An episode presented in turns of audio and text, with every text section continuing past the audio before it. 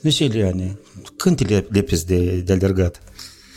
Of, știi cum... uh, Eu înțeleg întrebarea care tu mi-ai pus-o. Eu am avut marele noroc să mă transform din uh, omidă în fluturi și în decurs de 5 ani și în decurs de 2 luni din fluturi, nu că în omidă, dar în uh, o mize, să știi, grasă și păroasă care să merg pe copac dintr-o parte în alta. Adică uh, eu m-am apucat de alergat de la început, pe data de 1 ianuarie, anul 2022. Prima dată? Uh, uh, nu, prima dată când m-am început să alerg, voi m-ați întrebat de prima dată? Eu, în general, nu te întreb. Eu, eu te-am întrebat când te lepezi de A, alergat. când mă lepăd, da.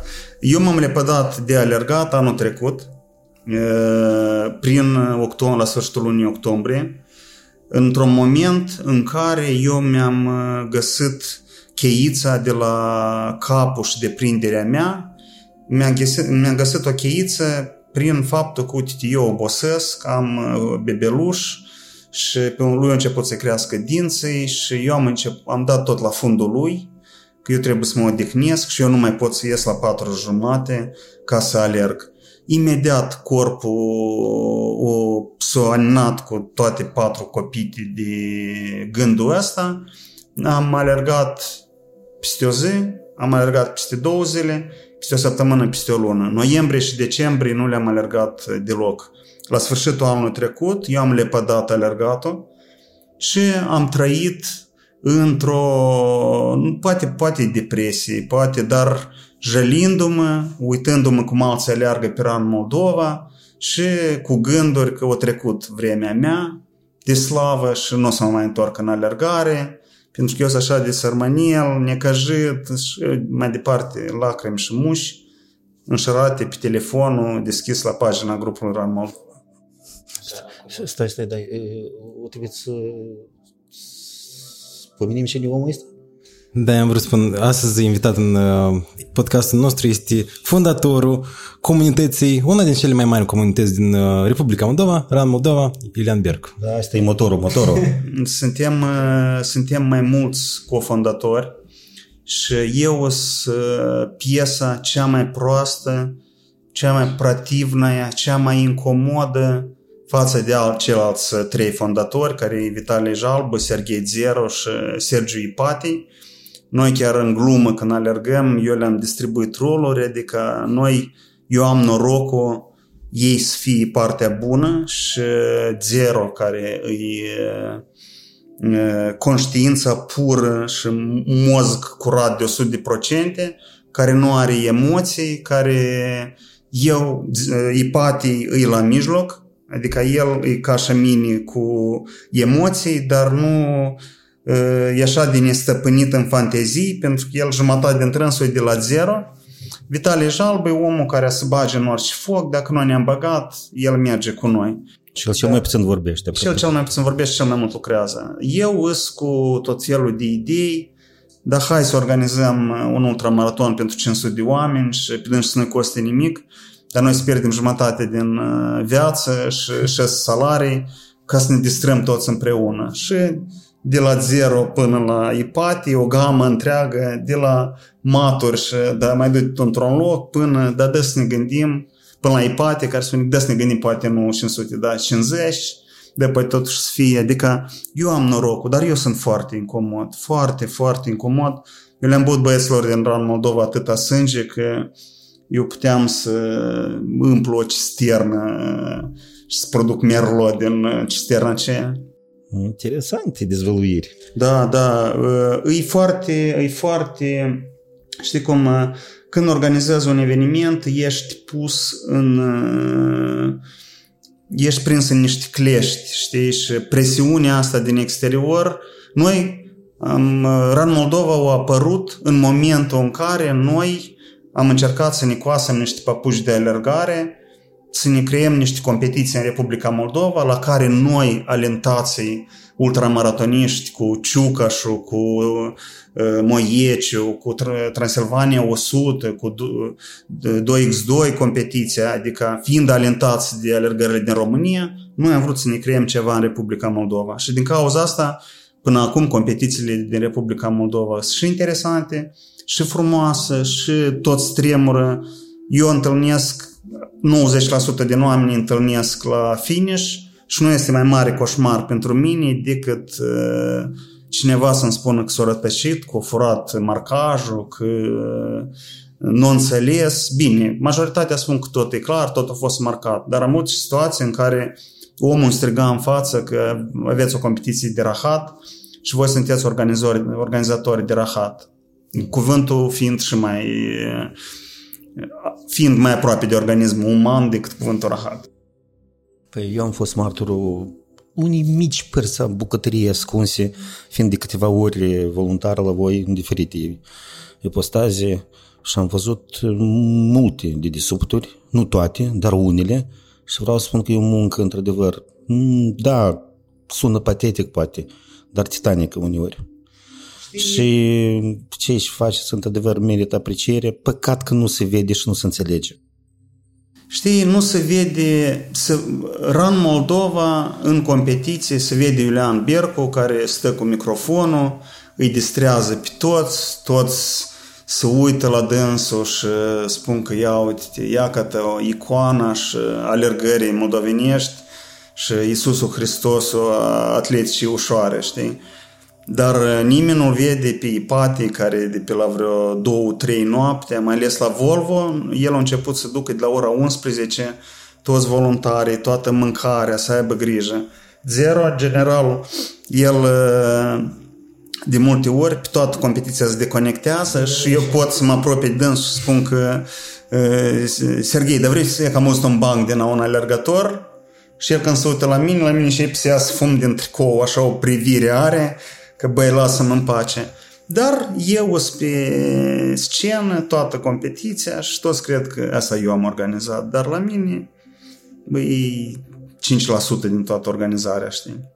Și asta câteodată mai ales la final, când se termină competiția, știi, mă uit la ei leșinați și obosit și așa îmi dau seama că nu e chiar corect. Din cauza asta, la toate competițiile încercăm să-i scoatem în față, eu să-i scot pe ei și noi împreună să scoatem voluntarii, pentru că, într-un fel, măcar așa, să dăm niște onoruri oamenilor pe care se bazează competițiile în Moldova. Uite, mie îmi pare foarte bine că tu te-ai reîntors de la Mi pare foarte bine, bun venit, năvicioc tânaș, cum să zice. Ce, ce să aude înainte? Adică planurile pentru anul 2020. Noi știm în ce, ce situație am fost ultimii doi ani. Cred că v-au dat toate planurile peste cap. Știi, eu să, să încep să răspund la întrebarea care n-ai pus-o, dar care a rămas în, în partea inițială a întrebării tale. Eu am revenit de la 1 ianuarie pentru că în decembrie deja intram într-o depresie și mai mare decât atunci când nu alergam. Asta pentru că odihna mi-a creat o obosală, odihna de alergare mi-a creat o obosală psih, psihologică și fizică de 10 și de sute de ori mai, mai mare decât, e ca data din întâi, eu mă scol la 4.30, la 5, 5, 15 ne întâlnim cu Vasea Tihon undeva prin Chișinău și ca proștii toată noua dimineața până la 7 alergăm, după asta le iau pe băietul, duc, băiatul duc la școală. Eu acum mă sunt mai odihnit de 10 de ori decât în decembrie sau în alte zile când mă trezeam, puteam să mă trezesc pe la vreo 9 și pe la vreo 10, tot ca o baclajan ofilit și pur și simplu eu m-am săturat să mă jălesc și să mă văd dintr-o parte, cum eu am ajuns, eu nu știu câte kilograme am acum, eu să mă cântăresc la sfârșitul lunii ianuarie, dar eu am început să alerg când aveam 115 kg, în aprilie anul trecut am venit din Nepal 80 de kg, în uh, decembrie eu aveam 96-98, adică dacă mâncam ușurel și mai dădeam o sticlă de vin, eu aveam 98 de kilograme, 18 kg, am zis că băi, stop, eu știu că am putut să...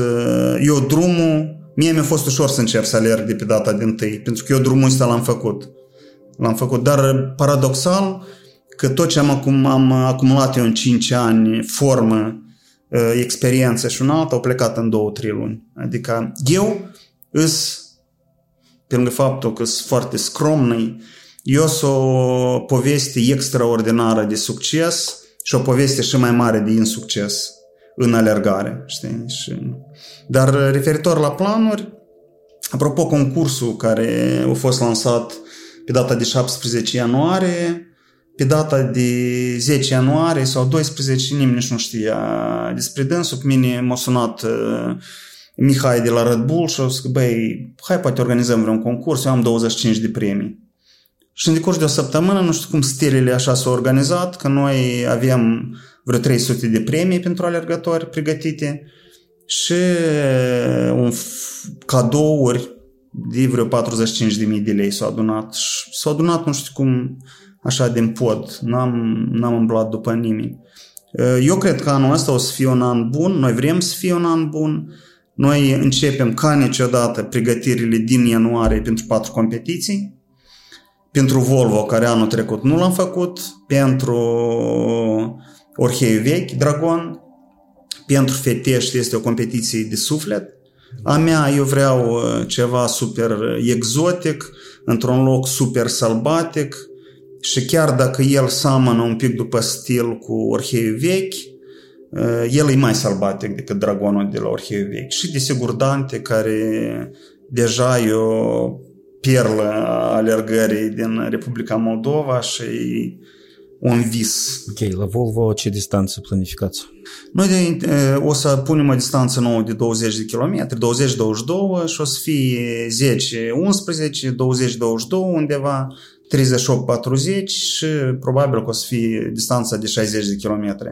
În cazul în care noi, e ca noi deschidem înregistrările într-o săptămână, două, în cazul în care o să vedem că este o cerere foarte mică la ultra, noi o să renunțăm la distanța de ultra, dar, în schimb, o să ne concentrăm pe să fie cât mai accesibilă competiția asta și să încercăm să atragem pe un segment mai mic. Adică poate să facem o alergare pentru copii, poate să facem o alergare de 2-3 km. Știi, ca oamenii să vină și să guste din alergare pentru că noi abia după 4 ani de jocuri cu RAN Moldova ne-am dat seama că noi am avut o tactică puțin greșită, noi zmei alergam sute de kilometri, ultramaratoane și noi vroiam că poimeni toți, ca repede ne-am încălțat și am tras să fugă până la bălți.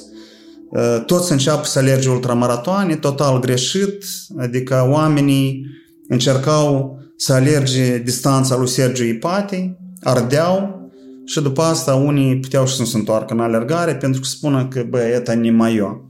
Omul când încearcă, oricine când încearcă să alerge distanța altcuiva, el nu primește caiv din asta. Fiecare trebuie să alerg, alerge distanța lui. Exemplu iconic e Oleg Efrim, care de vreo 10 ani aleargă 10 km. Plouă, ninge, atacă extraterestri Vreau că, băi, eu mi-am demonstrat mie că pot alerga semi-maraton, dar asta e distanța care mi-aduce plăcere.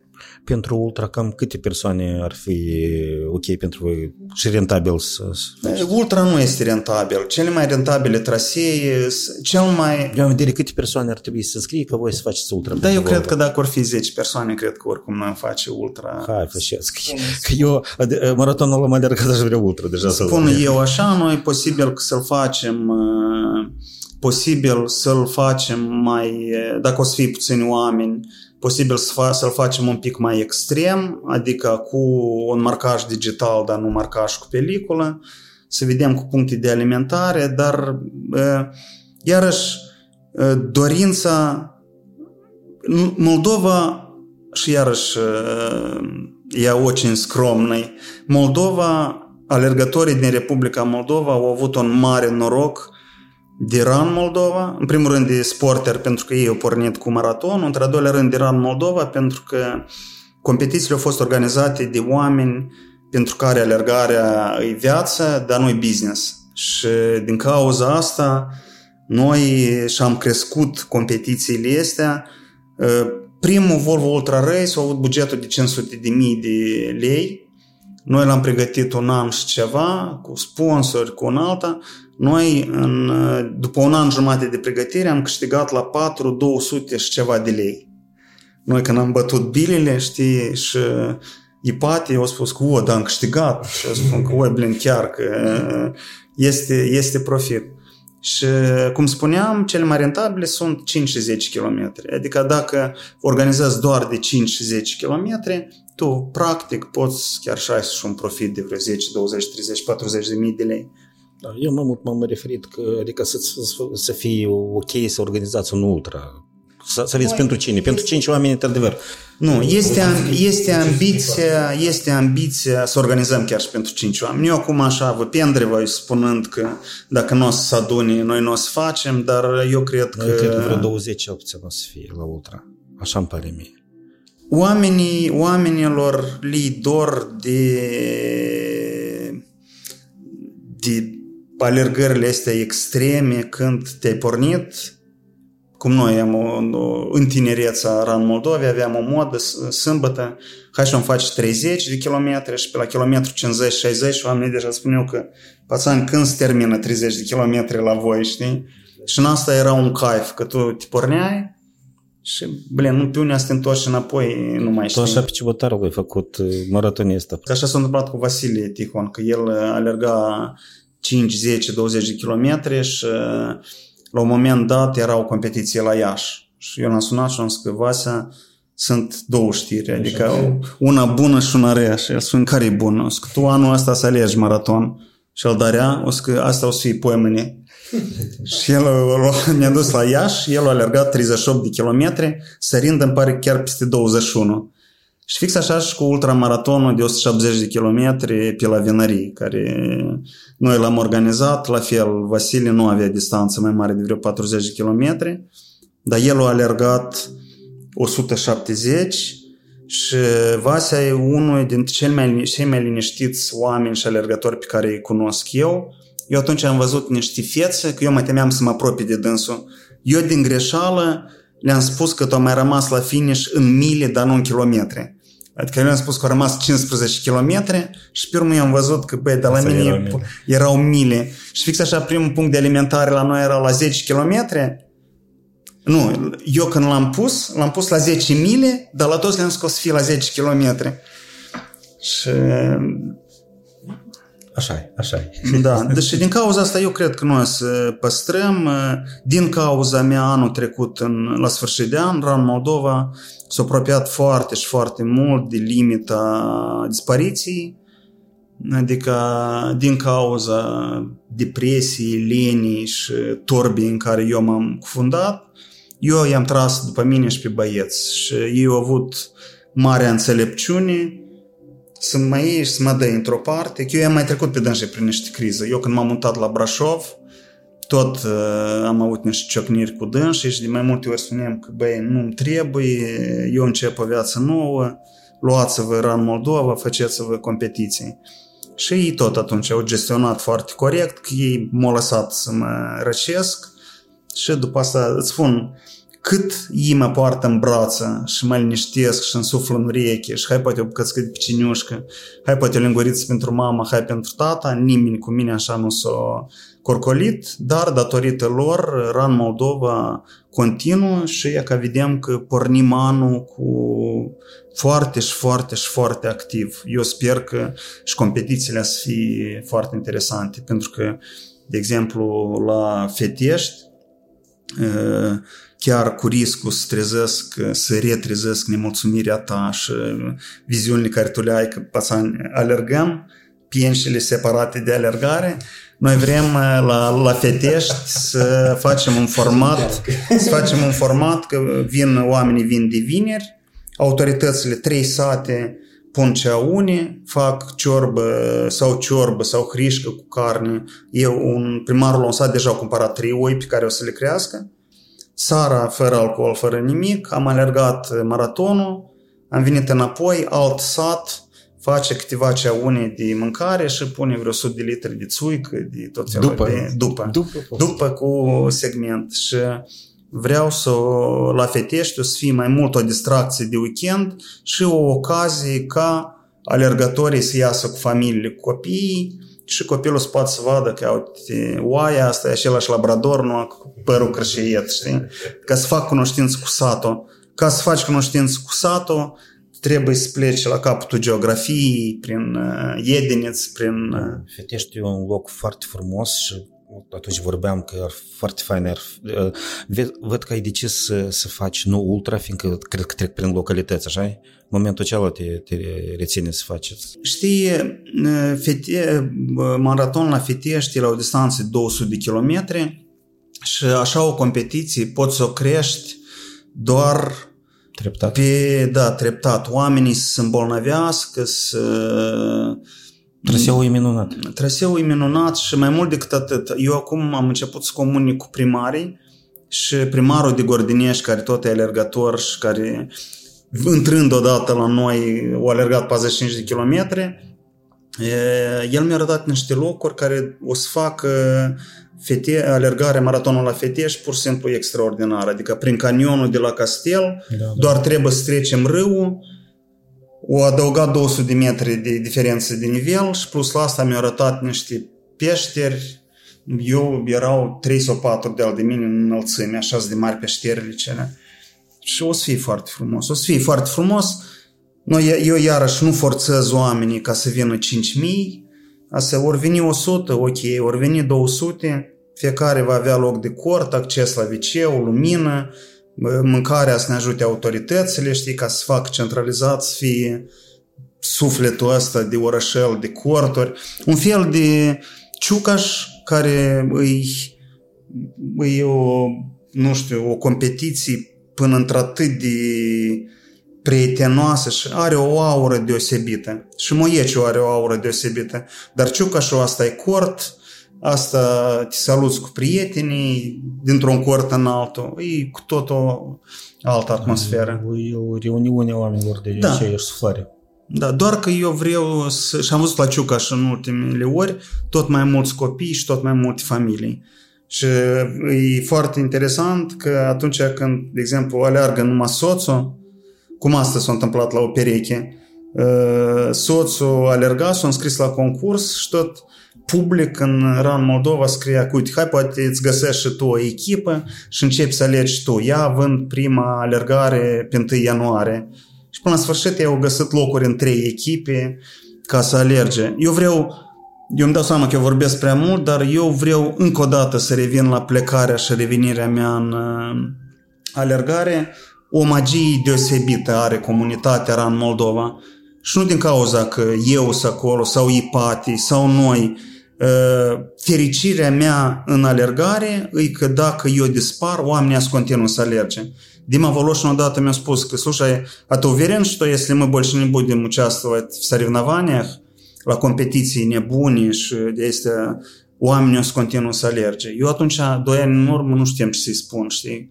Că eu aveam câte 20-30 de competiții, nu, 20 pe an și eram cu un fel de stimul. Acum, dacă eu am dispărut, alergarea în Moldova deja e înrădăcinată pe mult timp. Și ca magia comunității ăștia era în Moldova, eu am zeci de cazuri care oamenii spun că m-au făcut să alerg.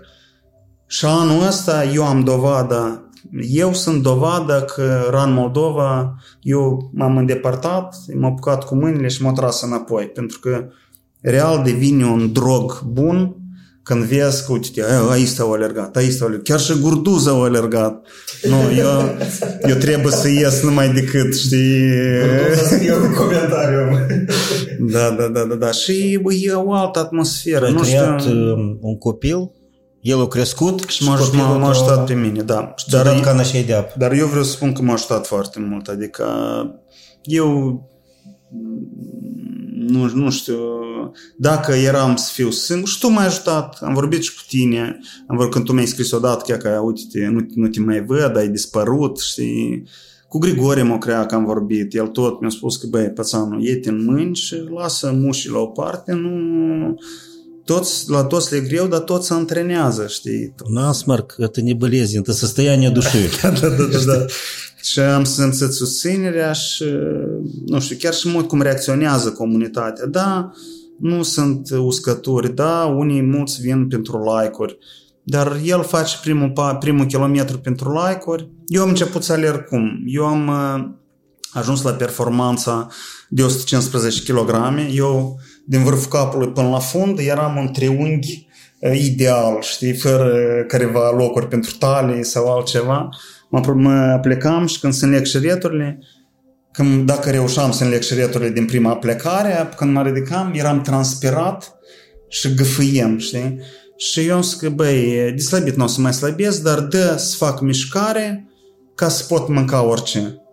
Și am început să fac mișcare și apoi m-am gândit că, băi, de ce cauză eu transform stomacul din sobă, îl transform în coș de gunoi. Știi că stomacul îmi dă energie pentru a mă mișca. Și automat am început să am grijă de ce mănânc eu, știi? Pentru că, bine, eu și acum mai tund câte o, că chiar și ieri seara, platou de slanină cu pâine neagră și cu usturoi la ora 10 seara.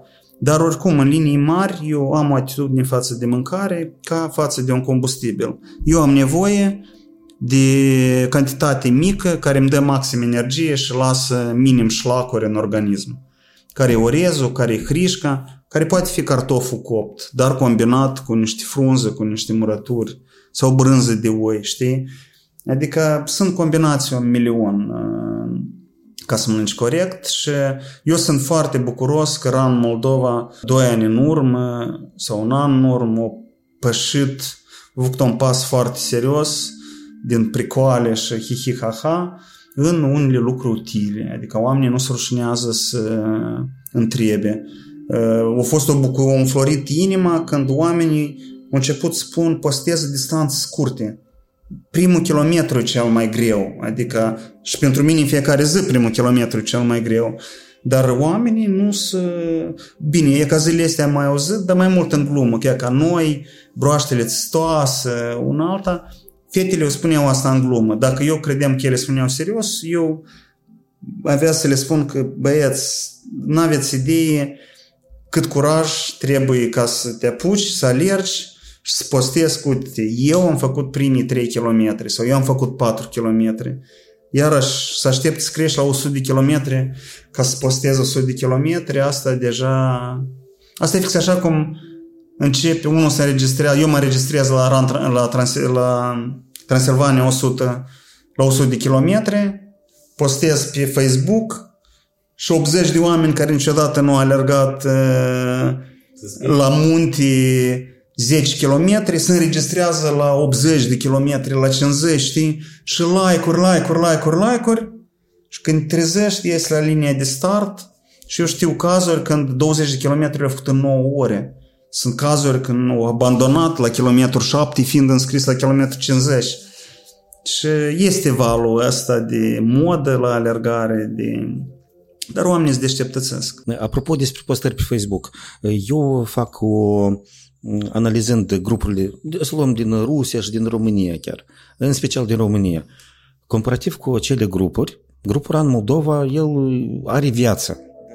Da, o perioadă anumită, eu când am apărut pe RAN Moldova, eu când am, când m-am nimerit pe RAN Moldova, grație lui Vasile Tihon, prima mea postare a fost foarte, foarte deșteaptă am luat din uh, ontologie generală din filozofie. Apropo, tu prima ai pus inimioară, tu ai înțeles de ce acolo am scris. Acolo era uh, o bucată, un enunț filozofic, care eu l-am adaptat la, adică era perfect adaptabil și la activitatea de alergare. Uh, și am, tot mai postam eu lucruri serioase, am înțeles că nu prea. Și apoi am avut o perioadă când vă facem la toți uh, meme-uri. Și foarte multă lume uh, care nu mă cunoșteau, pe urmă când mă întâlneau, credeam că, păi, dar tu ești mai serios decât acolo. Eu am creat o impresie că sunt o persoană destul de neserioasă. Poate și acum mai sunt neserios, mă rog. Ce am vrut eu să spun? Am observat în grupuri din România, cineva a postat antrenamentul său cu cifrele. I-au sărit în cap absolut toată comunitatea. Ce? Până nu ne interesează antrenamentul tău. Ce mă rog să l-ai postat? fapt care la noi așa ceva n-ar exista. Deci la noi există Cred că este o cultură a grupului. Este un, nu știu cum să-l numesc, o susținere din partea oamenilor. Oh, bravo! Într-adevăr, tu sunt, ai, efect, ai, sunt efect ai perfectă dreptate. Efect terapeutic postările astea cu, de, cu orice distanță. Pe de o parte, noi avem efect dublu.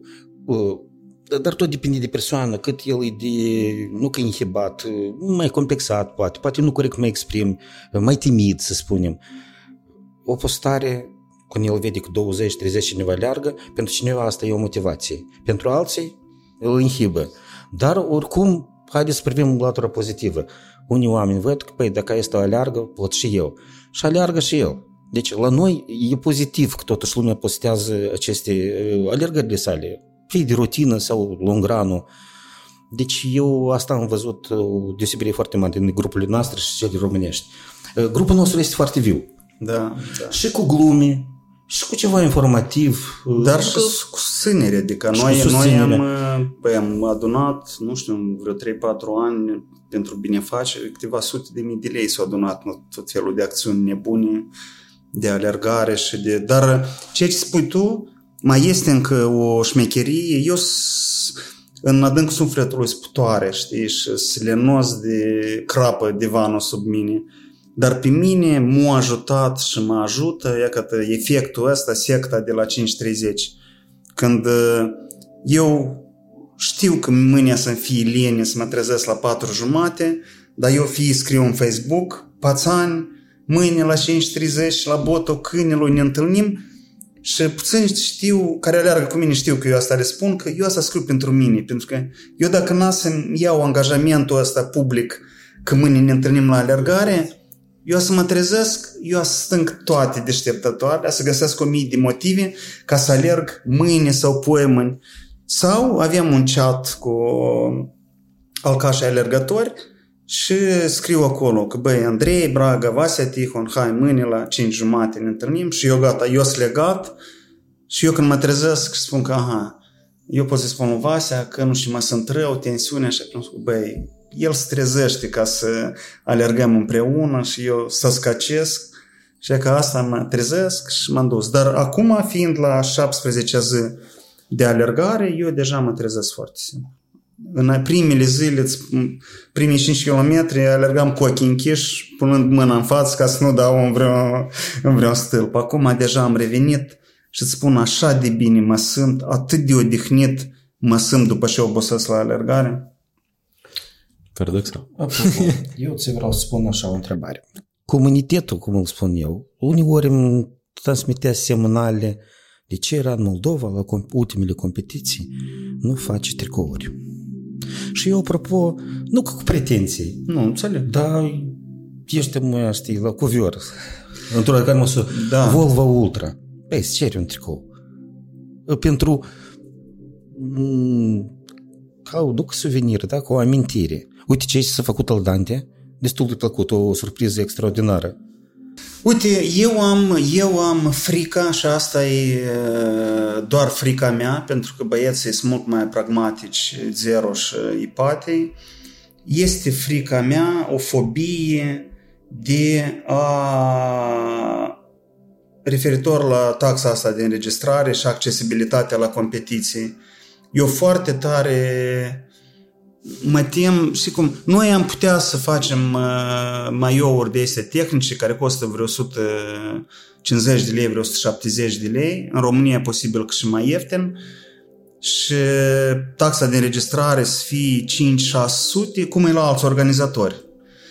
Dar eu, eu când aud 500, românii când văd tari, taxele noastre Asta de e. înregistrare încep să râdă, știi, și o să păsani, dar de unde voi? Eu încerc să pun toate cheltuielile pe sponsori, dar băieții să plătească cât mai puțin pentru a participa la competiții. În ultimii ani, sponsorii așa, noi avem câțiva parteneri tradiționali, dar majoritatea, ca concursul care noi l-am organizat cu aceste 300 de premii și 45.000 de lei, nu este un leu viu.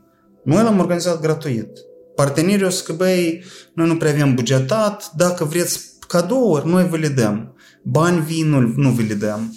Și Zero, care e super încărcat la serviciul lui de bază, acum trebuie la 180 de nebuni să verifice dacă are trei antrenamente, dacă nu șmecherit, pentru că la una din competițiile trecute noi am uh, depistat vreo 3-4 alergători care mințeau comunitatea luând alte alergări, dar nu știu că, băi, alergi în primul rând pentru tine, știi? O, o alergare falsificată nu o să-ți dea experiență, sănătate, putere sau bună dispoziție. Tu, în primul rând, te sancționezi pe tine pentru că tu știi că tu ai chidanit alți 100 de oameni sau Și 150. reputație, reputația... Posibil. Mă rog, nu dar știu. cum nu ține la reputație, se Eu, am- eu am fobia asta, eu, noi o să discutăm cu tricourile pentru că noi avem experiența extraordinară a bandanelor. Acum 90% din alergători sunt Cu Volvo. bandane Volvo. Volvo Ultra Race și cel mai probabil că o să încercăm 150 la vreo 300, 45 de mii de lei. Da, vreo 2000 și ceva de euro. Când îți plătesc uh, taxele de înscriere în România, care sunt 50 de euro, 60, 70 și încă drumul încolo, cazarea, ai noștri au bani. Dar când aici, Nu, nimeni nu ne-a spus Dar din practic- băieții noștri dar că practic- taxele noastre sunt prea mari dar, nu sau... sau... dar printre altele, aceeași experiență cu competițiile din România. Vrei tricou, îl plătești, nu vrei, nu îl plătești. Opțional, gen. Doar este extra pachet. Îți poate întâmpla că întrebarea ta să le aducă alergătorilor de la Volvo să le aducă tricouri anul ăsta? Pentru că tu m-ai întrebat și eu am început să mă gândesc în direcția asta, dar îți spun, fobia, scuză, fobia asta mea că, băi, dă să le facem cât mai ieftin. Eu foarte mult timp din vina, din vina față de alergători că noi luăm bani pentru competiție, eu mă strădui și îi enervez pe băieții mei cu asta, eu mă strădui să dau cât mai mult uh, șară, știi? Dă, dă să facem alergarea asta gratuită, dă să facem concursul ăsta, pentru că alții au făcut, alt organizator au făcut concurs de asta cu bani, oamenii plăteau. Noi îl facem gratuit, e un fel de sentiment de vină că eu la alte concursuri noi luăm de pe dânsii bani și... Trebuie, asta, e, asta e un complex nu sănătos, pentru că alergarea se poate dezvolta doar prin să fie arc normală, să fie, nu știu, trebuie, eu cred că în Moldova și în general nu poate să coste mai puțin de 20-25 de euro un traseu de la 10 km. Eu am alergat competiții pe Etna, de exemplu, maratonul de 90 de kilometri, unde era doar o urcare de 3000 de metri în sus, plus și 3000 de metri în jos. 45 de kilometri în sus și 45 de kilometri în jos. Noi am plătit, eu am plătit 180 de euro și mi-a dat o medalie pe un disc de lemn cu lac scris denumirea competiției. Eu când am ajuns acasă, literele au căzut de pe cerculețul și el. Așa am primit o buturujică așa mică de 180 de euro și mă gândeam că, băi, ia Toromac, dar nu ai, blen. Atunci era, ultramaratonul era 20 de euro, dar sine costul era, nu știu, cu toată benzina, 30. transport, nu, era vreo 45-50 de euro de om sine costul. Ca să revin la ideea cu tricourile, hai să facem așa. Dacă sub video ăsta o să avem, dacă ajungem la 200 de like-uri pe YouTube, tu o să te gândești despre tricouri. Dacă nu, nu. Știi cum uh, eu o să mă gândesc și așa și așa la tricouri și din uh, respect și ca și mulțumire pentru că voi ați, uh, mi-ați întors mie mozgul în direcția asta, noi spunem și denumirea proiectului vostru ca Mie mi-a plăcut ceea ce faceți și eu chiar cu plăcere ascult și... Eu sper că Ipate și Zero Jalbă nu o să arunci cu pietre noi după inițiativa asta. Eu Mică. cred că 2000 de euro noi găsim de undeva fără ca Păi să nu. mărim... uh, Facem taxă, faceți taxă. Trebuie să discutăm. E la mine intelectul se află în afara. Intelectul la RAN Moldova se află în afara cabinetului ăsta. Aici e mai mult uh, Centru de comandă, da? nu e centru de comandă, mai mult emoții, mai mult romantism, că da, da, să facem așa, da, da. Și eu, cu părere de rău, de multe ori m- Zero și Ipatii despre unele competiții, cum a fost la Alova, au aflat dintr-o postare de-a mea și Zero m-a scris, scrie că, băi, ce cu tine, tu ai anunțat alergarea și eu zic, dar ce, eu nu v-am spus? Și eu zic, nu, nu ne-ai spus. Zic, oi, blin, dar eu dimineața am decis. Eu de că- la start acolo aștept da, da, da. Și eu zic că, băi, hai mai atent. Că eu odată, în general, mă gândeam să fac vreo șase competiții pe an, dar slavă Domnului uh, mi-a trecut uh, chestiunea asta. Oamenii care, știi cum, RAN Moldova au apărut în momentul în care noi alergam prin Moldova și spuneam că uite ce locuri frumoase, ce de bine ar fi să vadă codrii, pădurile astea de la Suruceni, să le vadă și alții ce de bine ar fi la orheiul vechi să vadă și alții. Știi, într-un fel, noi de dată ne-am gândit la competiții, la locuri, la alergare și după asta ne-am gândit, tac, dar cât asta ar costa și de unde găsim bani, știi? Și prin asta îmi place foarte mult Ran Moldova. Ran Moldova, ca și comunitate, e mai bună decât mine, știi? Și e mai curată, chiar dacă sunt acolo Eu văd... zanosuri, să-i spunem așa. Am vrut să spun alt cuvânt, dar... Voi faceți un lucru foarte bun. Tu ai remarcat că redescoperirea practică a Moldovei. Tu, apropo, ești și fondatorul, cred că, da? Fondatorul. Nu, autorul proiectului. Autorul proiectului Redescoperă Moldova. Prin alergare și Sergiu Ipate, când a fost la noi la a doua ediție, pe emisie, da, sau a treia, nu țin minte, tot a vorbit că e trăiul ăsta, e natura, să e redescoperirea locurilor noastre. Ceea ce faceți voi, eu încă nu văd un feedback de la oamenii de pe locuri. Eu văd cât chin, cât efort se depune, financiar, emoțional și așa mai departe. Noi venim acolo, la Ceșlalova, alergăm, la Orhei, dar eu nu văd oamenii din sate să vedem, din raion. Deja asta eu observ, eu scuran Moldova din 2018, particip, 2017, prima dată eu la Nisporeni am alergat.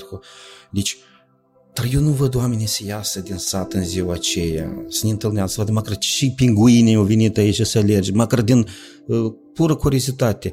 Voi tot îndemnați oamenii să-și vândă acolo mărfurile eco. Deci eu nu văd niciun interes de la localnici. Cum crezi? De ce? E clar, de ce știu că cultura noastră, oamenii săraci, numai... Dar iarăși, măcar vină și vezi pinguinii ăștia. Nici copiii nu iese măcar din mahala să vadă. Și reiese așa că tot noi cei de la Chișinău, care locuim preponderent la Chișinău, ne ducem și tot noi cei de la Chișinău alergăm, dar localnicii nu prea. Eu vreau să spun că eu uh, am marele noroc să văd uh, prijizne cum se schimbă atitudinea față de alergare, alergători și în general față de sportul ăsta de amatori în Republica Moldova. Idealul pentru mine e situația care m-a ciocnit la UTMB. Un orășel a fost blocat pe 9 ore, pentru că pe acolo trebuie să treacă vreo 3000 și nu știu câți 400 de oameni înregistrați la Ultra Trail de Mont Blanc și poliția a blocat orășelul și noi când treceam Sara deja, era rândul de mașini care erau mai mult de 5-7 ore oamenii în mașină ședeau cu pirojoace, cu vin alb, cu pahare și ăștia care au nimerit în ambuteiaș și în blocaj strigau și susțineau pe alergători. Și eu m-am uitat și am zis că, băi, zbolnavi, zbiet, ce scuze, de ce nu aruncă cu lopețele în noi, nu ies cu benzopila, noi doar le-am stricat lor ziua, i-am blocat. Și pe asta vorbeam cu băieți acolo și spuneam cu, băi, pentru dânsii pentru câteva zeci de sate din Elveția, Italia și Franța, îi sărbătoarea numărul unu, ei vor să arăte satul la oamenii care vin. Și că te fetești, îi satul în care eu prima dată când am venit și noi alergam, uh, un moșulică s-a apropiat de noi și o zis, băieți, da, dacă ții minte, da, dar vreți să merg și să vă arăt acolo? Și eu m-am gândit că, uite, moșul vrea să rupă rublă. El că nu, nu, nu, era primarul de Fetești? Nu, nu, nu primar. Era un moșuleț și el o să că, băi, dați să vă arăt, acolo este un canion, acolo mai este, adică eu, la mine s-a pornit de la asta. Și eu cred că la Fetești acum o să fie și în special prin implicarea primarilor, o să fie prima competiție în teritoriu unde real. Primarul de la Gordinești în general este un izvor de vreo 100 și ceva de ani, vreo 150 sau vreo 160, chiar dacă nu e așa, dar sună frumos. El acolo vrea să facă un fel de zonă de picnic și să aducă jumătate de sat, satul acolo se distrează, noi alergăm, ei ne susțin, la Fetești la fel, primarul de Trinca la fel, o să băi, știi cum, până omul nu gustă, el nu înțelege. Asta e fix așa cum uh, oamenii se uitau, Nazarea, comunisma, când oamenii se uitau cum eu alerg pe dealuri, ei vineau, mă pucau de mână, îmi pupau mâna, nu, glumesc. Și spuneau că, ia că băi, tu ești uh, железный человек, robot, tu poți alege 100 de kilometri pe munte. Dar pe urmă când mergeau cu mine și vedeau că eu numai pe poză sar ca o căprioară, dar restul 20 de ore găfăială, scuipat, căzut pe genunchi și mers la pas cu peisul nouă. Zic, dar așa și eu pot. și toți care s-au, astea, s-au îmbolnăvit de trailuri, eu zic, băi, dar noi când ne uitam cum tu alegi, noi credem că îi dai foială, știi, la... Fișca că dacă capul e antrenat, nogi pateanuța, dacă capul e verde și nu-i copt pentru a alerga noaptea pe omul și prin, îți dai seama că tu ești în inima munților din România și în rază de 10-20 de kilometri nu-i curent electric și îți dofiga de șopârle, enoți și urși și caprioare și tot ce vrei. Că dacă aranjezi tot în cap, picioarele pateanul numai decât și faci 100 de kilometri și 120 și 170. Contează atitudinea ta, tu faci un pas spre finish, el face spre tine două. Dacă tu stai, finish-ul, linia de finish pune mâini la piept, se uită la tine și dai din cap și așteaptă să te pornești tu. La aceste cuvinte, Valera Arnăut o zâmbit enigmatic. Băi, noi avem niște oameni și, în general, eu, la mine, caseta de prieteni, datorită la RAN Moldova, s-a reînnoit cu vreo 80%, dar real sunt oameni... Eu cu Valera Arnaut am dormit împreună în bagajnicul mașinii, știi? și real eu mă mândresc cu oamenii din RAN Moldova pentru că ei nu numai aleargă, ei sunt geniali în lucrurile care le face și nu știu cum așa s-a nimerit că palata asta numărul 6 e plină de oameni cu simța umorului, bă, excepțional, știi? Eu, eu câteodată scăp din bula mea de pe, uh, de pe Facebook și întâmplător intru prin prieteni accidentali în alte bule. Și acolo, băi, îți pui mâinile în cap. Parcă, parcă sari din uh, Cosmozon Evu Mediu, știi? Că uh, noi discutăm uh, glume, strădui să glumești așa mai filosofic sau cu o glumă așa mai subțire. De acolo, ai, porcule, nu fa de bilo, nu un alta și nu știu, mie, mie tare îmi place atmosfera și oamenii și chiar și la alergările astea de grup care cu părere de rău anul trecut au dispărut și anul ăsta ele o să reapară, chiar și paralel cu Grigore Vieru, care e un concurent necesar care noi avea să degradăm dacă el nu avea să apară. Chiar și cu dânsul noi avea, putem să facem și sâmbătă și duminică și împreună și mm, la alergări cu Vasia Tihon, noi două ore vorbim într-una. Și noi cu Vasia Tihon avem poate o 200 de alergări împreună, știi, deja. Dar întotdeauna discuții și una alta și de la toți învăț, de la... Numai după ce botarul mă doare capul, dar în restul comunicarea nu... Nu, să băieți de aur, o comunitate de aur. Posibil ca RAN Moldova și alergarea să fie un domeniu care eu să mă mândresc cu urma lăsată acolo. În ziaristică nu știu dacă pot să mă mândresc, în comunicare tembole nu pot să mă mândresc cu urmele lăsate în societate, dar ea ca cu sportul e un moment de mândrie și eu nu trebuie să uit de asta și nu trebuie să mm, încep să înling rănile care nu există. Tu ai menționat urșii și Ipati spuneam episodul da, numărul da, 2 da, da, da, despre da, întâlnirea voastră cu ursul la Ciucaș. Bine că am văzut emisiunea voastră și versiunile să coincid. nu, nu, nu, asta a fost, uh, a fost foarte interesant pentru că noi, uh, eu m-am oprit să-mi leg șerieturi și după colț aleargă spre mine Ipate și un urs, un urs și eu spun Sergio, ha, ha, ha. Foarte interesantă glumă, că băi, dă-mi pace. Eu acum m-am așezat să-mi leg șerieturile și eu mă gândesc de unde să iau putere ca să mă ridic înapoi.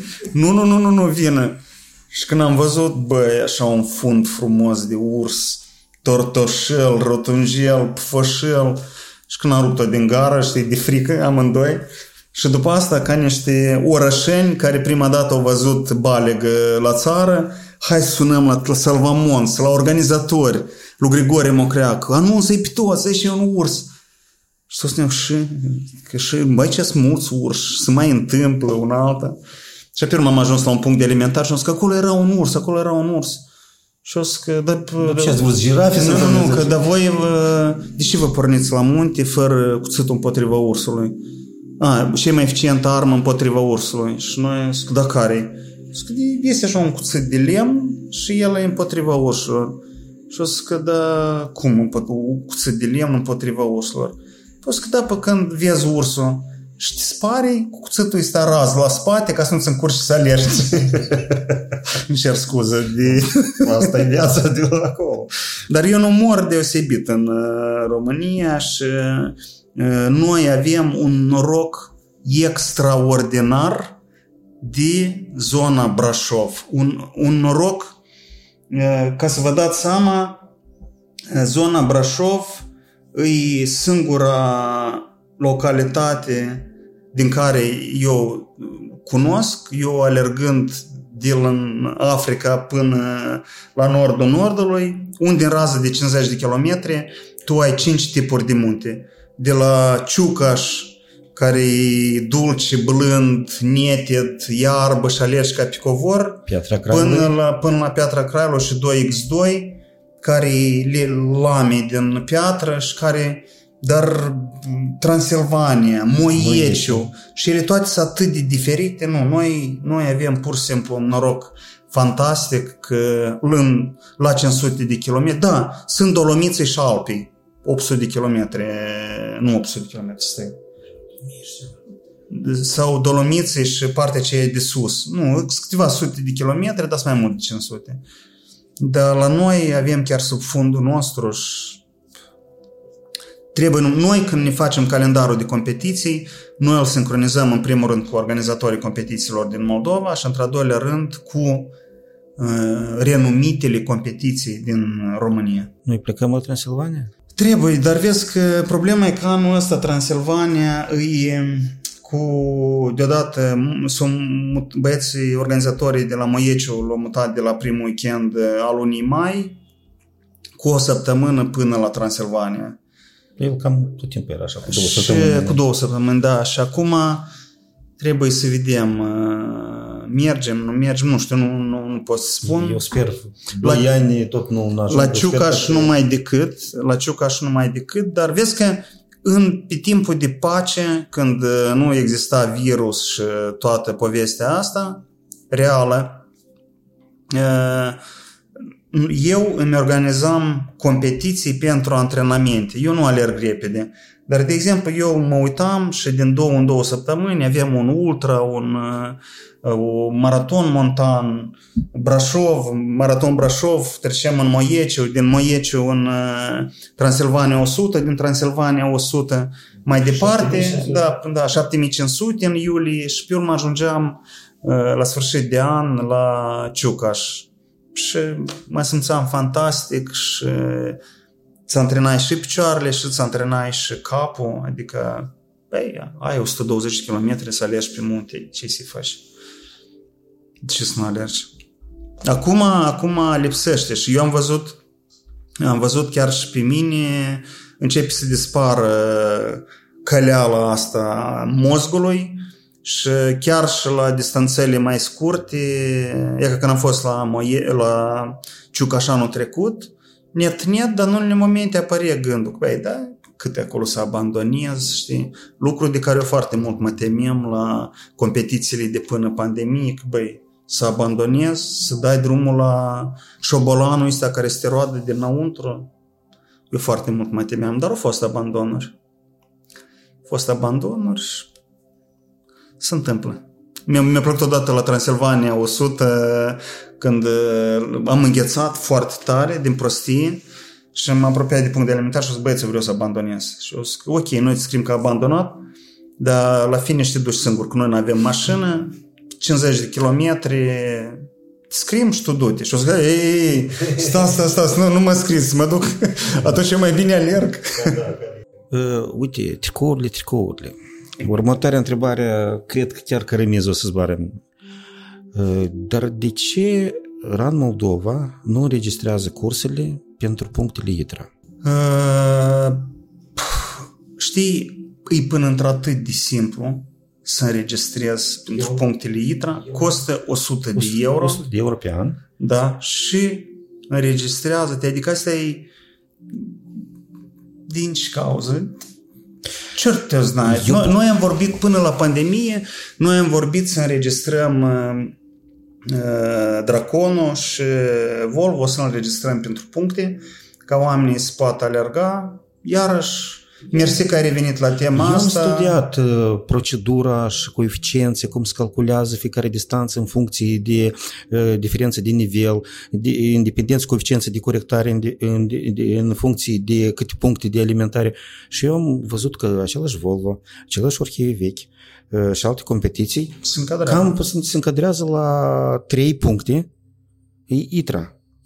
Uh, Unele din uh, condiții ar fi mm, GPS-ul foarte corect, adică tehnic îndeplinit corect, Asta nu e problemă. dar la voi nu e problema asta. Da, da, da.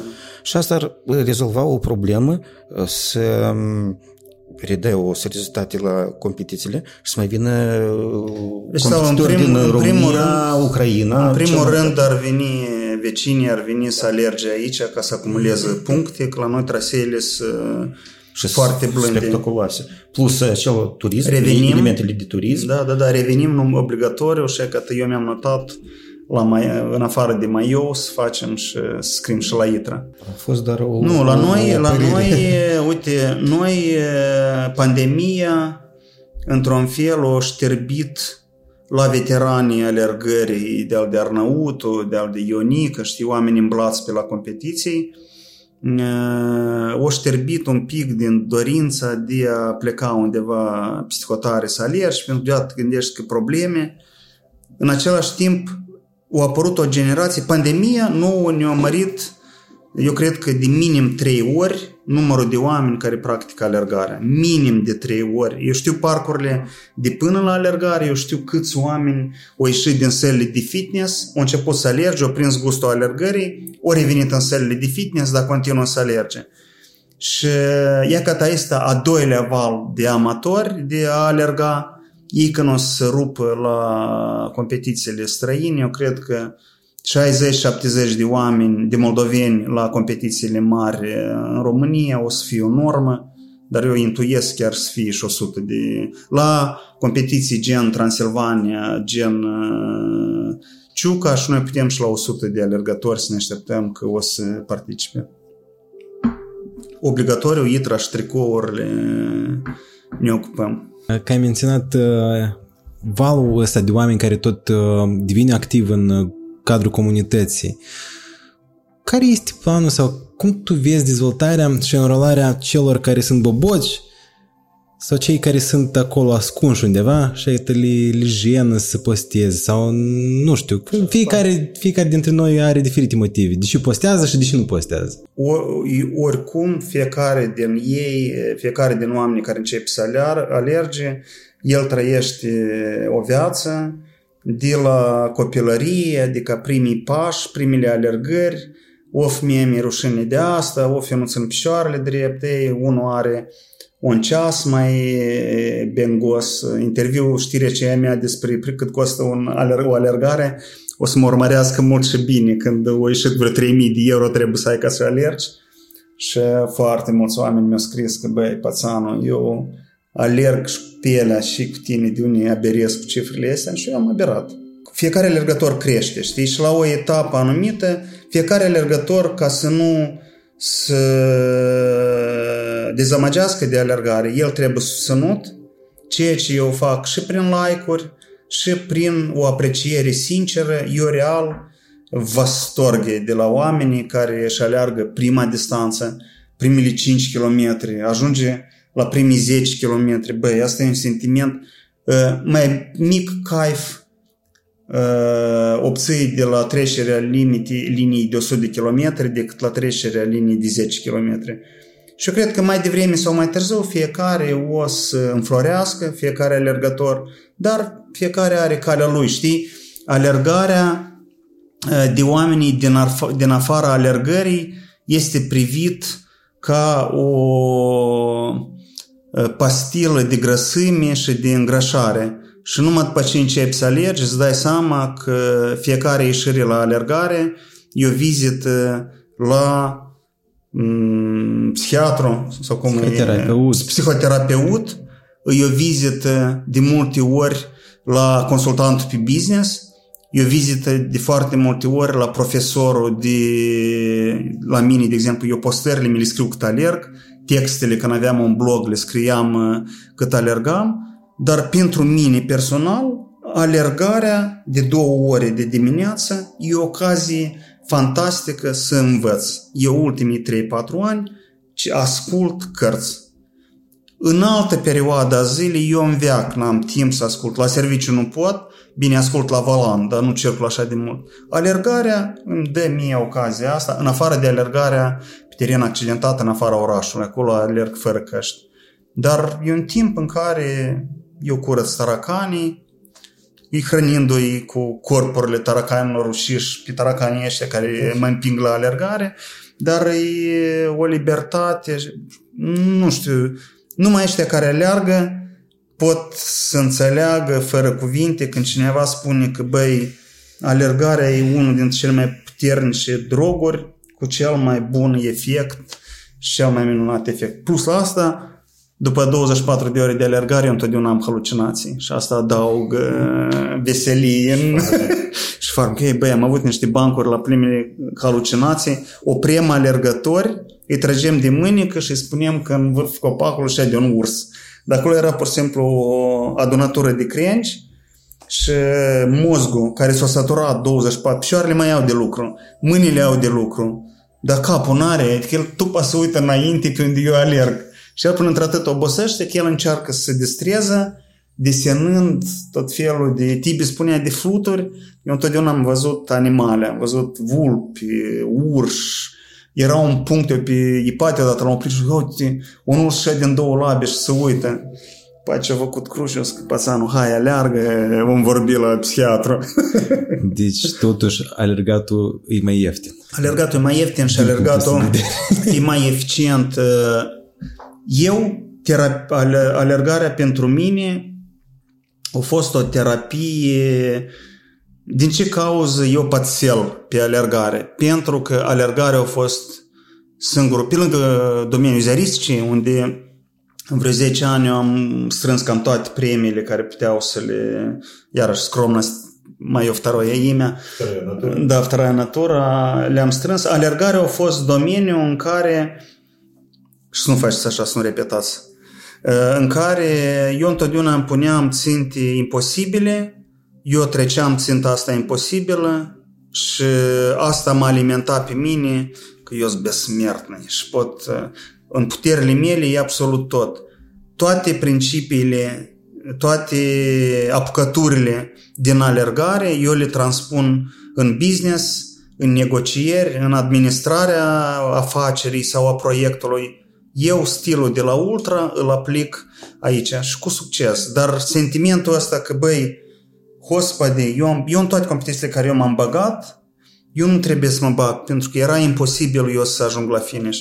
Dar eu am ajuns. Bine, nu în 11 ore ca Robert Cajnal, dar în 24, în 26 de ore ca Râma. Dar am ajuns. Eu am putut asta să fac. Și ca sentimentul ăsta că eu am pot, asta e un sentiment fantastic care până într-atât de mult se încarcă acumulatoarele, că tu, până la următoarea doză de drog, tu poți apuca mașina în spate, pe moscalul să-l pui pe mașină și să alergi cu dânsul.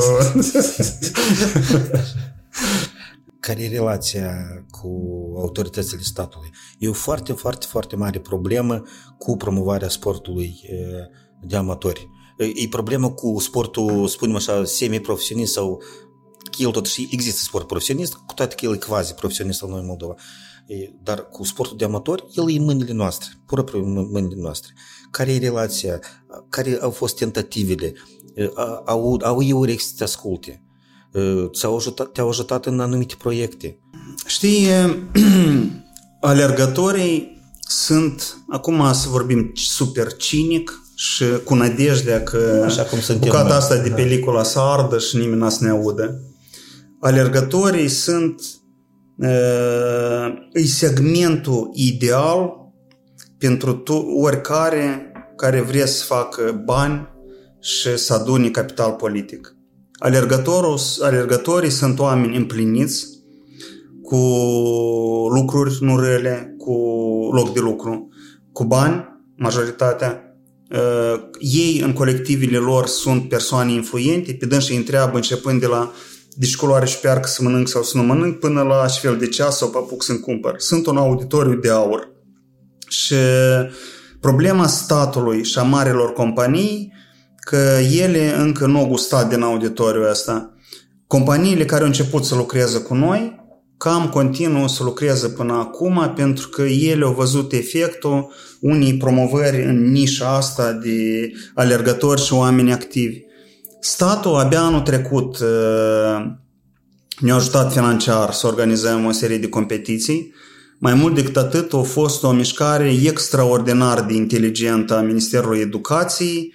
Ei ne-au dat un grant pentru a deschide porțile la competiții pentru copii și studenți care niciodată în veac nu aveau să aibă bani și posibilitatea să participe la o competiție de alergare unde să mă lipsească de adrenalina asta, start, alergare pe traseu, finish, lacrimi. La mine 98 de cazuri când eu ajung la finish, ne încurg lacrimi. Eu mă ascund, eu mă fac în șterg mușii, mă fac în străntat și vântul aruncat saliva înapoi pe față, dar eu plâng.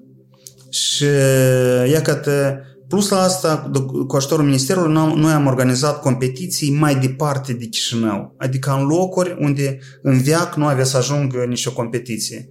Dar deocamdată statul are mai multe pojaruri, ei nu văd alergătorii și sportul de amator, nu îl văd de după pojarurile cu care se luptă. Pentru că uh, sportul de amatori, sportul profesionist aduce imagine Moldovei, sportul de amatori aduce voturi guvernării. Eu am avut discuții cu reprezentanții ultimilor trei guverne sau guvernări sau patru și eu le spuneam că uitați-vă, noi nu avem nevoie de bani, noi avem nevoie de un început de lucru pe linia promovării sportului de amatori și sportul de amatori să fie ridicat de stat la nivel de strategie a statului, la nivel de una din prioritățile statului. Vorbind de sportul de amatori, domeniul sporturilor de amatori, eu nu mă refer la uh, statul scoate un, un culeșel de rublă și spune că Bercu, naț, ți-ai luat să ia cât ai putea, dar de rest organizează vreo 5 competiții. Eu vorbesc de gândirea unor mecanisme, că, de exemplu, dacă firma mea, ă, dacă eu le cumpăr angajaților mei participarea la o competiție, ă, banii ăștia eu să-i deduc, din, să-i dau la cheltuieli, că eu investesc în oameni. De exemplu, eu am mai spus, dar asta e utopic, ca produsele care iau sănătatea, acolo să fie o sutime de procent din acciz sau din impozite să ducă pentru activități care susțin sănătatea. Guvernul să aibă o atitudine față de organizatori că, Berco, eu ți-ați dau un milion de lei, dar eu nu vreau să fie înscris că sub patronajul guvernului mulțumim premierului că noi avem competiția asta, dar tu să-mi dai raport câți oameni din contul milionului de lei au participat gratuit, dar câți au plătit doar jumătate. Adică subvenționează participarea, nu organizarea. Organizarea trebuie să fie organizată din contul orga, ă, structurilor și oamenilor care au bani, știi? Și e că toate astea, eu nu vreau să cred că lor le pe barabanul guvernului de amatori, alergători amatori, pentru că noi suntem mulți. Noi deja suntem mii, poate 10 mii, poate 20 de mii, noi fiecare având în jurul nostru oameni care inevitabil o să pornească să alerge, văzând cu mari ochii la noi ca la maniași, când noi povestim că, băi, am alergat la Soruceni, Dante, asta e capeț ce am simțit. Noi suntem un fel de focare de răspândire a virusului ăsta care se numește alergare. Și chiar dacă o să vă uitați uh, la prietenii voștri, voi numai decât o să vedeți că în 5 ani aveți cel puțin vreo 5-10 prieteni care uitându-vă la voi, la fiecare dintre noi, început să alerge și a început să se simtă mai bine. Eu ieri, eu ieri am depistat că la mine cinci cunoscuți din viață, prieteni de Facebook, am văzut în stories că am început să facă hiking. Unde îi menționează, când am început să alergăm, de deja începem să alergăm. Pe mine când mă întreabă cum să încep să alerg, pentru că eu mă înăduș la primul kilometru, eu permanent le spun că aleargă uh, 100 de pași și mergi 200. Și e că așa ține două săptămâni. Și tu astfel îți adaptezi. E că aici revenim la ce spuneam eu, că fiecare om trebuie să alerge, să alerge distanța lui, dar nu dista, distanța la vreun influencer nedabită de pe rețelele de socializare. Dar eu cred că inevitabil guvernul, guvernarea o să atragă atenția la auditoriul ăsta pentru că nu e inevitabil. E, un, e o nișă, știi cum uh, ei se zbat ca să adune 10.000 de voturi cheltuind uh, sute de milioane, în timp ce 10.000 de voturi poate să voteze o guvernare sau un primar datorită la un bec pus uh, la Valea Morilor, unde câinii de 3 sau de 4 ori au atacat și chiar au mușcat-o pe o alergătoare de noastră. Și mie, ca organizator, eu nu aștept de la guvern bani, eu aștept ei să pompeze în importanța sectorului ăsta, pentru că companiile mari nu sunt proaste și directorul de marketing vede o trend alergare.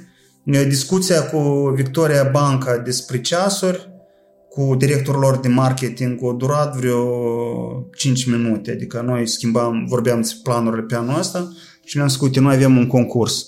Și au zis că, băi, la mine vicepreședintele băncii aleargă, șeful de departament aleargă, acela aleargă, ceasurile Garmin au posibilitatea Garmin Pay, Victoria Banca e abonată la Garmin Pay, da, noi intrăm cu trei ceasuri. Adică omul a văzut profitul care îl obține el și cu ce mă poate ajuta pe mine. Și luni deja alergătorii aveau premii, trei ceasuri moderne. Eu cred că o să ajungă și guvernul, la guvernul, parlamentul, la ideea asta că, băi, trebuie, îi un, eu, dacă ar fi să vă recomand să discutați despre sportul de amatori, o vreodată când Victor Guzun, fostul ambasador în Estonia, o să fie aici, trebuie să-l prindeți pe dânsul, pentru că în Estonia îi un, până într-atât e pus la punct sistemul ăsta de investiții în sportul de amatori, ei au sate de 3000 de oameni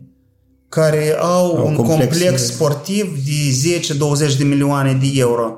La dâns și sistemul de impozitare e gândit așa că mie mi convenabil să cheltui bani pe sportul angajaților mei. Mie mi convenabil, nu că mie mi pune un placat că sport здоровье sau sport это жизнь. Mie mi convenabil să cheltui bani pentru sponsorizări. La momentul dat, companiilor în Moldova nu le este convenabil să cheltuie pe sponsorizări. Și el mai bine banul ăsta nu știu ce face cu dânsul. Dar este altă fișcă, că paradoxal, dar la momentul dat sportul de amatori legal nu există. Sunt federațiile sportive care să reprezintă oficial sportul, sunt cluburile sportive delegate de federații din alta, ONG-urile, alergătorul sprinten sau uh, păpucul buclucaș, el nu-i sport la nivel oficial. Ministerul să vrei să-mi dai mie 3 milioane de lei pentru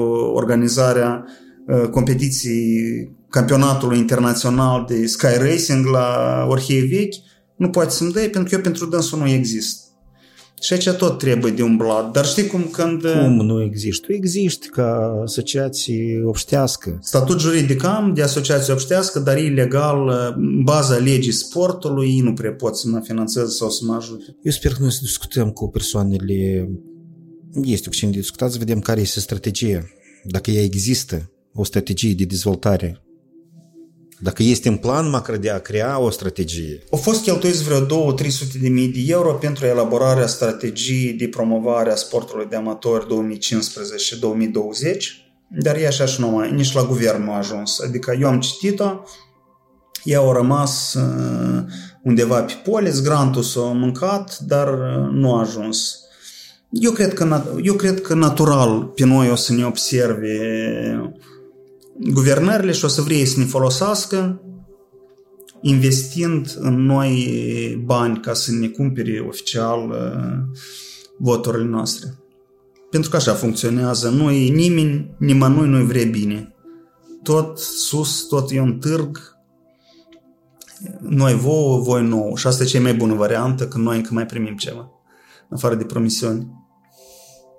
Și foarte important să nu ne punem viața în roate. Uneori asta e cel mai mare ajutor. Slava, absolut niciun uh, guvern nu, nu ne-a pus beți în roate, ba mai mult, noi cu Ministerul de Interne suntem parteneri nefinanciari de 5 ani, pe durata a 3 uh, miniștri diferiți sau 4, inclusiv și acum. Eu uh, nu am văzut o atitudine mai grijulie de la băieții din patrulare, care ca așa anul trecut la Orheiu Vechi o stat cu noi, o trimis mașină într-o parte, o trimis mașină în altă parte. Ei trebuia să stea doar la locul unde s-au adunat oamenii. Nu, ei s-au dus și au închis-o în traseu la, la Hâncești, unde am avut cazul cel tragic.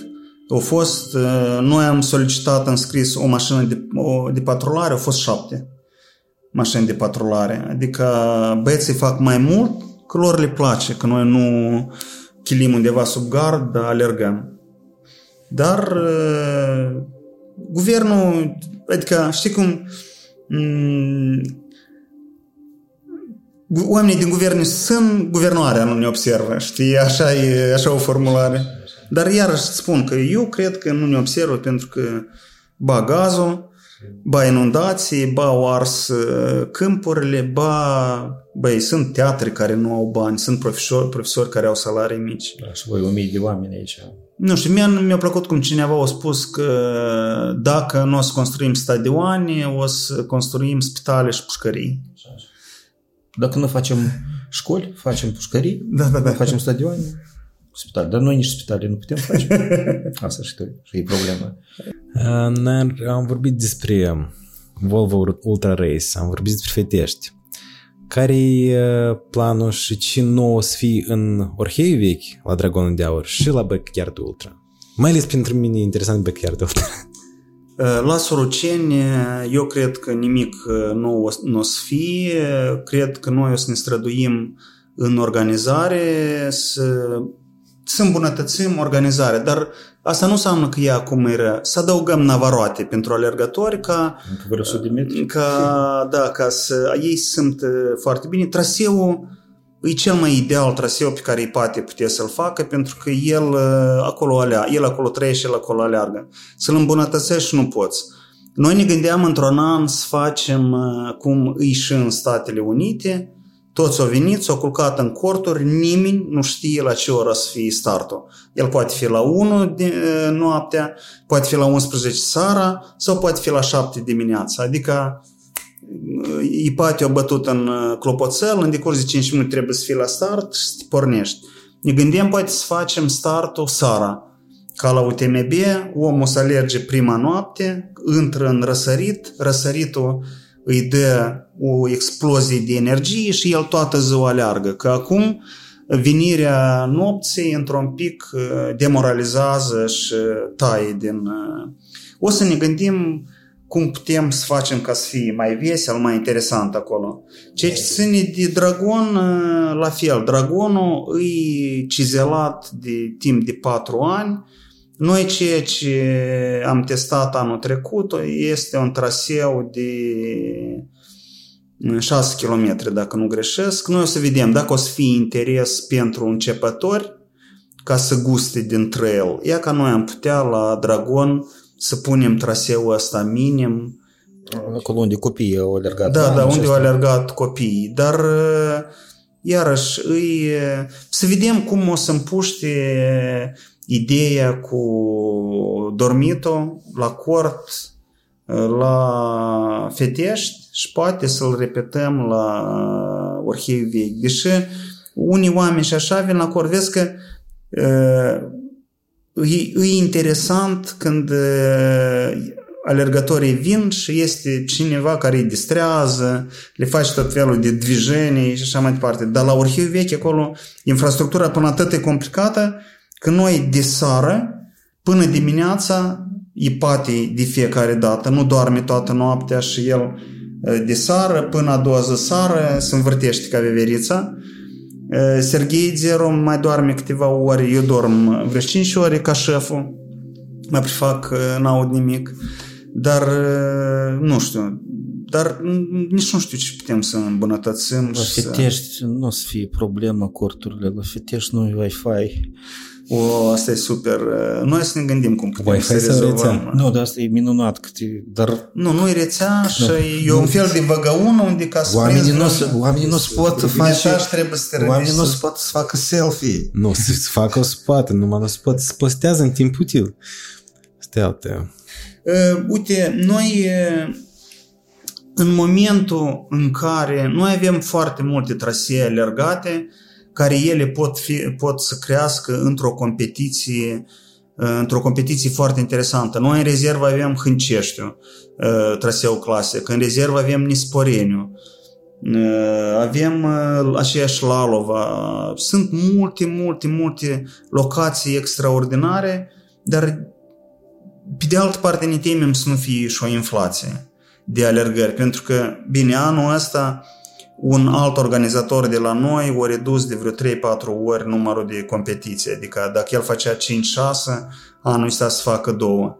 Grigorie intră cu un ultra în Codre, într-un loc fantastic de frumos sub Orhei, cu mănăstirea Capriana, cu acolo, noi am alergat acolo, e super frumos și are toate șansele să fie o competiție superbă din Moldova, chiar dacă e concurent, dar e un concurent foarte plăcut și e un concurent care dezvoltă piața și el investește în comunitate. Adică la un moment dat, Grigore Vieru a început să facă ceea ce făceam noi și am abandonat. Încleierea alergătorilor prin tusovșile astea unde să alergi. Și eu spun asta pentru că dacă noi am crește în număr de competiții, eu mă tem că noi am uh, dăuna pieței. Știi? În primul rând ar fi foarte puțin loc pentru alți, alerg- alți organizatori. Într-al doilea rând, noi am priva alergătorii noștri de posibilitatea să plece în România sau în alte țări europene să participe. Și din cauza asta eu mai bine Volvo Pistionan, noi îl ridicăm la 100 de kilometri mai bine arhivi vechi îl uh, adaug și un ultra de 70 de km sau 80 pentru că este posibilitate ca să-i duci pe oameni încolo spre Nistru. La, la Feteș mai bine mai adaug un ultra, știi, dar uh, să facem inflație de competiții, nu știu, eu cel puțin mă tem, dar băieții și mai mult nu vor, pentru că noi toți avem locuri de lucru, lucrăm în alte părți și nu știu, e, e complicat. Complicat să, să organizezi și un lucru bun și să te sprăvești cu jobul care îl ai.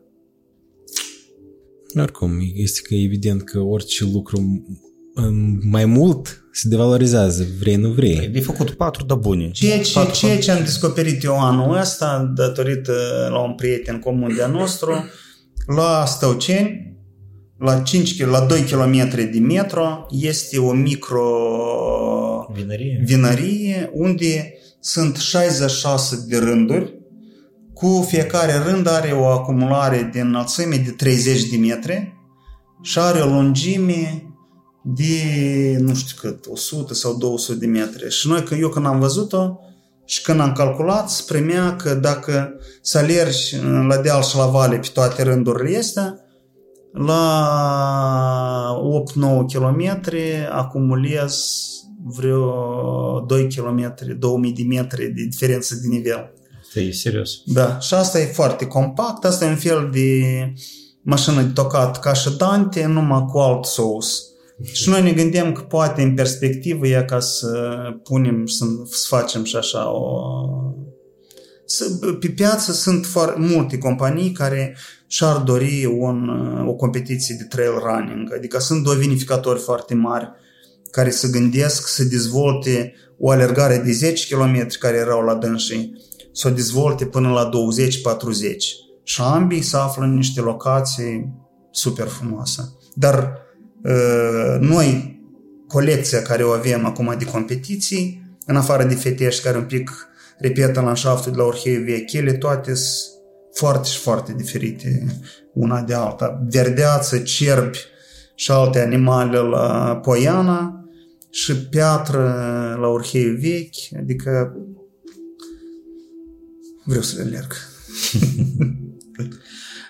Ai acasă o martură vieții care e rachetă.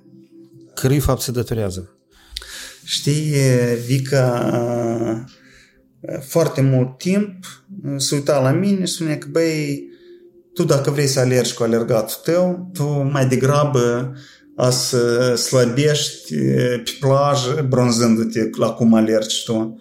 Ea ca să se mențină în formă, ea îi dădea foială cu scările și făcea la Valea Trandafirilor, eu când ea îmi spunea, știi, ea în jumătate de oră făcea 15, 20, 25 de scări încolo încoace în alergare. Și eu mă uitam și o să, băi, dar tu te chinui, ce trebuie ție?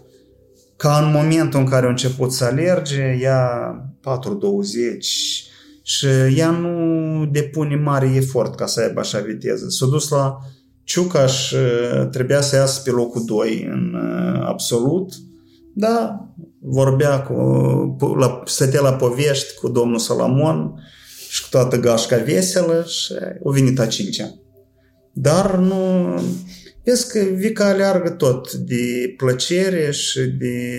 Nu, nu are careva ambiții, știi, să obțină careva medale sau eu, eu cumva am spus că, băi, postează alergările tale, pentru că tu, prin fiecare postare, susții oamenii ca să vrei să alergi, să vrei să obțină o performanță oarecare, știi?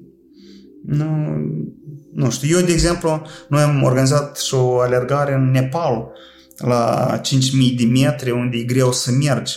Și toți alergătorii noștri, Veronica, uh, Alex Mânza, alții, băi, au ținut 10 km între 5 și 6 mii de metri în înălțime, foarte ușor. Și tot datorită la, mai ales la Veronica, datorită antrenamentelor la Vitalic Gheorghiță cu toate sistemele astea de Bravo. Vica este obligată să alerge la Fetești.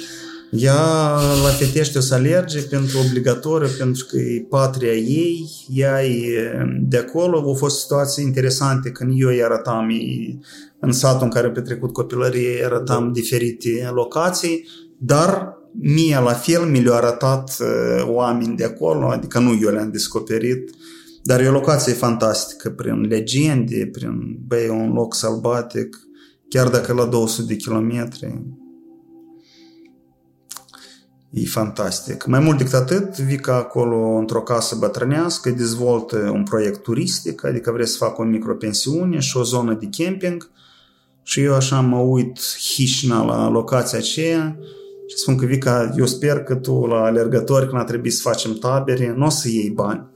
Și eu zic că nu, alergătorii au venit și au pus cortul, alergați, Că asta e cea mai mare problemă la hotarele îndepărtate a Moldovei. Noi când am fost de două ori, am venit, da, noi am pus corturile, da, dar să aduci apă, trebuie să ne ducem în sat, să luăm fântână. Să te duci la viceu, trebuie să te duci să stupi o norcă de șobolan pe undeva pe câmpuri, știi, că ă, datorită Vică, eu cred că acolo o să apară și dușuri cu apă caldă, apă rece în zona de camping, și bucătărie cu plită electrică, cu mașină de cafea și cu tot. Și posibilități poate și de cazare, dar e un proiect de ei de suflet, eu nu mă bag. Eu am taracanii mei cu organizarea competițiilor. Tu, având experiență și deja parcurgând mai ales ultramaratoane, distanțe din astea super mari, cu siguranță te-ai schimbat nu odată cauciucul. Obligatoriu. Care este perechea ta favorită sau hai un top? Că clar că nu poate fi doar una. Dar în care ghete tu te-ai simțit cel mai, cel mai bine și care tu ai rămas așa, să ai un model care tot timpul folosești? Știi, eu în alegerea încălțămintei și echipamentului sunt la fel de inteligent ca în formarea sistemului de antrenamente, adică zero. Și de multe ori eu încălțămintea o alegeam că, o, e că culoarea asta e bună, culoarea galbenă, Da, e frumos. mie, mie îmi place, e foarte frumos de să o cumpăr. Uh, În ultimul timp eu alerg în on-cloud pentru distanțe scurte, mie îmi place ultimul pantof de ultramaraton, care eu cred că el se apropie de pantoful ideal. Tu te Al referi meu- la Cloud Ultra sau cum se numește el? Posibil. Tu mă Ceva de crezi că genul eu ăsta. nu... nu Acele galbene? Da, cele galbene. Acele galbene. galbene cu borticele. Da. Dar sunt două uh, branduri în care eu am alergat ultramaraton de 100 de kilometri încălțându-i pentru prima dată. Asta e la Sportiva și Salamon, dar Salamonul am o problemă că la mine copita e lată ca la rață și e mă strânge. Dar dacă ar trebui din toate brandurile lumii să aleg o pereche de încălțăminte, uh, eu aș alege la Sportiva. Mie mi se par uh, cele mai ideale cei mai ideali pantofi pentru mine, pentru o alergare pe munte, pe gheață, pe piatră, piatră udă, piatră uscată, adică cei mai universali. În la sportiva, și asta nu arată inteligența mea înaltă și maestria, în la sportiva eu de două ori am alergat, adică cu două perechi diferite, care am cumpărat la locul de start, pentru că, a, prima dată am uitat încălțăminte acasă când m-am pornit la 2x2 și am fost nevoit de la Brașov să-mi cumpăr. Și a doua oară, mie mi-a plăcut că erau foarte frumușele și arătau bine pe fotografii. Tot galben. Dar la sportivă, galben și roșii. Dar la sportivă, Acașa îmi pare că, că noi tot permanent mă trebuie să spunem Alcașa, dar, E așa și a intrat deja. dar foarte mult mi-a plăcut încălțăminte. La sportiva sunt singurile mod, brand de încălțăminte care eu nu l-am rupt. Salamon a rupt poate vreo 10 sau vreo 12 perechi, dar numai din cauza că ei pues, încă mai au problema asta la labă unde se, Se îndoaie. să unde se îndoaie, ele se rup foarte repede. Dar eu am avut marele noroc să fac cunoștință cu Horea Tataru de la Salamon uh, uh, Brașov, care ei ne schimbă pantofii, ne dau garanții 2 ani. Și în condițiile în care tu ai alergat, eu am alergat jumătate de an sau șapte luni, s-o rupt, le-am dat lui, el mi-a dat altele și eu tot spuneam, Horea, eu sper tu nu din banii tăi sau din banii firmei plătești. Și l că nu te teme, e ca nebun de al de voi care rup pantofii, da. pentru noi producători Studiu de caz. sunt testerii ideali, pentru că noi le-am pus în pachetel, le-am trimis în laborator și ei se uită din ce cauză s-o rup. Dar uh, încălțămintea, eu am alergat odată din prostie uh, într-o pereche de, panto, de pa- pantofi de alergare care erau acazovița pentru sală. Și avea o talpă undeva atâta de subțiri, în Gran Canaria am alergat 130 de kilometri. Apoi eu când am scos pantofii, la mine bătături erau pe talpă, știi, locul care se... Dar iarăși, știi cum, din experiența mea foarte mare și foarte proastă, cele mai mari probleme alergătorii pe traseu și fac singuri. Nu râurile, nu pietrele, nu crengele, nu enoții. Prostia, uh, prostia foarte multe probleme face. Pentru că când am înghețat la Moieciu, am înghețat pentru că eu m-am îmbrăcat, era primul meu uh, trail, și eu la Moieciu m-am îmbrăcat în șorticei de la Nike, uh, maiculiță, o scurtă, o vetrovcă cu găurele. Ca, Așa când pumă. dar de- noi am intrat Da? în minus 3 la, pe vârf și vreo 20 de oameni au fost pur și simplu scoși pe traseu pentru că eu am înghețat. Eu am înghețat, nu vreau să spun ca cine, dar am trecut, știi? Alte dăți la fel, eu mi-o facem singur. Și da, rețeta și e mai simplă, e ca așa cum când trebuie să mă duc undeva în psihotare, în Nepal, când mă ducem, am făcut bagajul la începutul săptămânii, la mijlocul săptămânii l-am desfăcut, am mai aruncat vreo două, trei lucruri, altele le-am pus și cu o zi înainte de plecare, iar l-am refăcut și am am avut tot de ce am avut nevoie. Sau cum Ionica a spus la voi că s-a pornit la competiție cu mai multe, cu mai puține geluri decât s-a întors, știi? La fel la mine a fost că noi la Transilvania aruncam uh, gentuța cu conserve la kilometru 50 și eu încă n-am, a, da, și încă n-am reușit să mănânc gelurile astea, dar acolo încă 70 de geluri. Dar odată, eu tare vreau ecler să mănânc undeva pe la kilometru 70 și uh, acolo pe malul la un râu și noi intrăm în punctul de alimentare, eu scot din rucsac un pachetel super boțăt. Eclerul acela era fars, știi? Ca să văd mesele pline de, nu eclere, dar profiterole sau cum da, se da, da. care sunt la fel, eclere, da. plini mesele, știi? Și eu mă uit la eclerul ăsta pe care l-am trăit atâta timp și sunt că, Doamne, știi de prost ești. Dar odată în Italia, eu din copilărie am foarte multe sentimente calde legate de torta Napoleon. Mama îl cocea două ori pe an, odată la anul nou și odată la ziua mea și eram gata să-mi vând sufletul pentru bucățelele care le tăie de la margine și trebuie să le arunce, știi, ca el să fie pătrat. Și Napoleonul e povestea copilăriei mele. Și în Italia, la un moment dat, când S1 îmi pare că la Hodar cu Slovenia este un ultra, vin la punctul de alimentare, de acolo așa patrate mari de uh, tort Napoleon. Băi, am mâncat, nu știu, poate vreo 10 bucăți, uh, dar...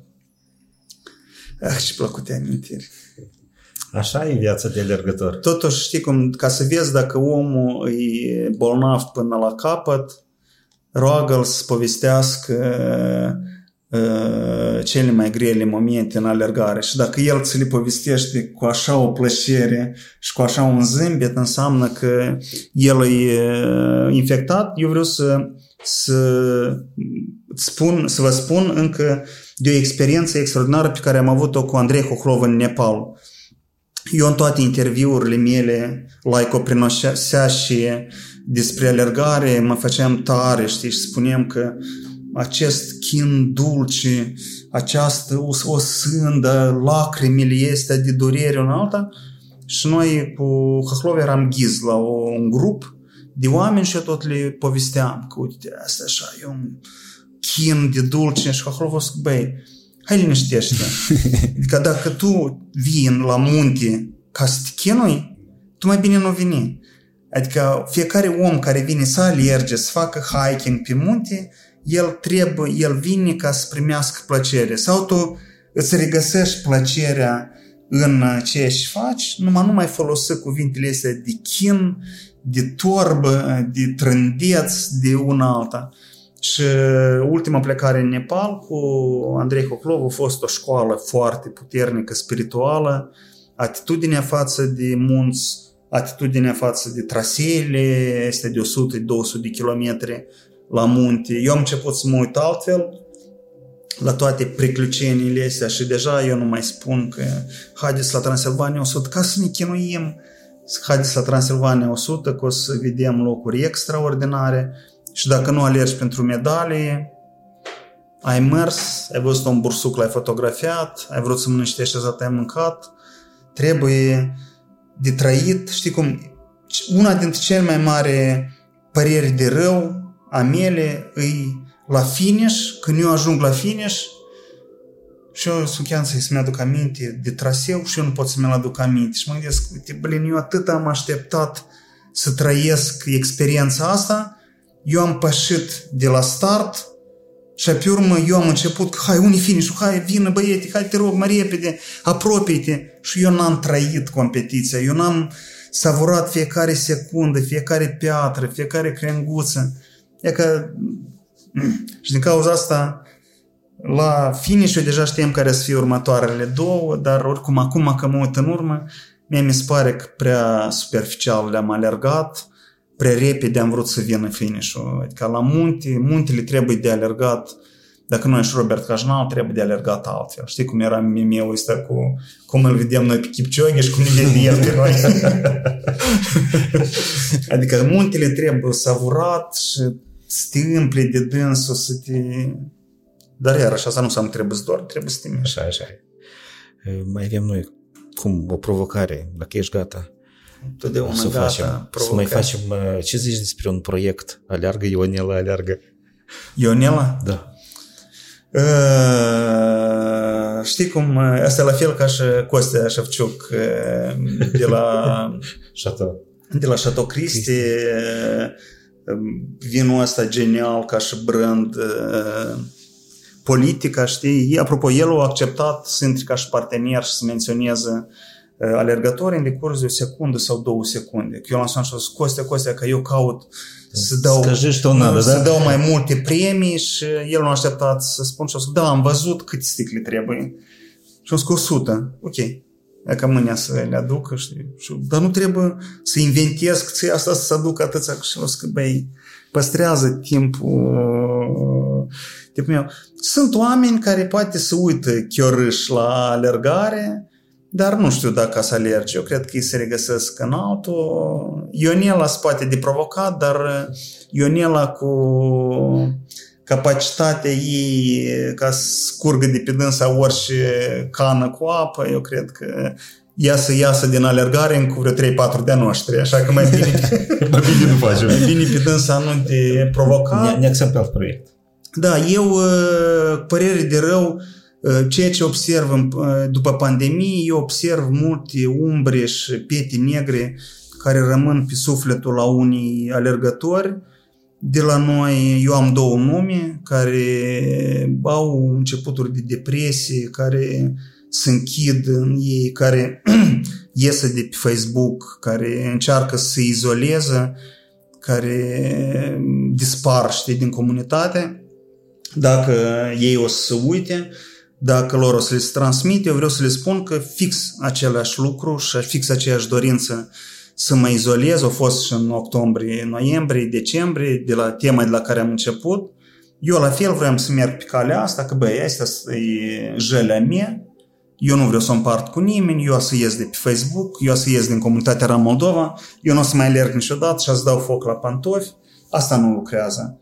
Și extraordinar de bine lucrează, revenirea la alergare, revenirea la comunicare, adică asta e un lucru care însănătoșește și curăță, curăță capul. Adică si- singurătatea și izolarea, omul, asta se primește într-un fel că omul, că eu m-am adus singur pe mine în starea asta și eu fac tot posibilul ca să rămân tot cu mine, cu omul care m-am adus în starea asta. Adică asta nu-i, nu-i leac, alergarea e leac, băieții cu care alergi e leac, întâlnirea zorei e leac.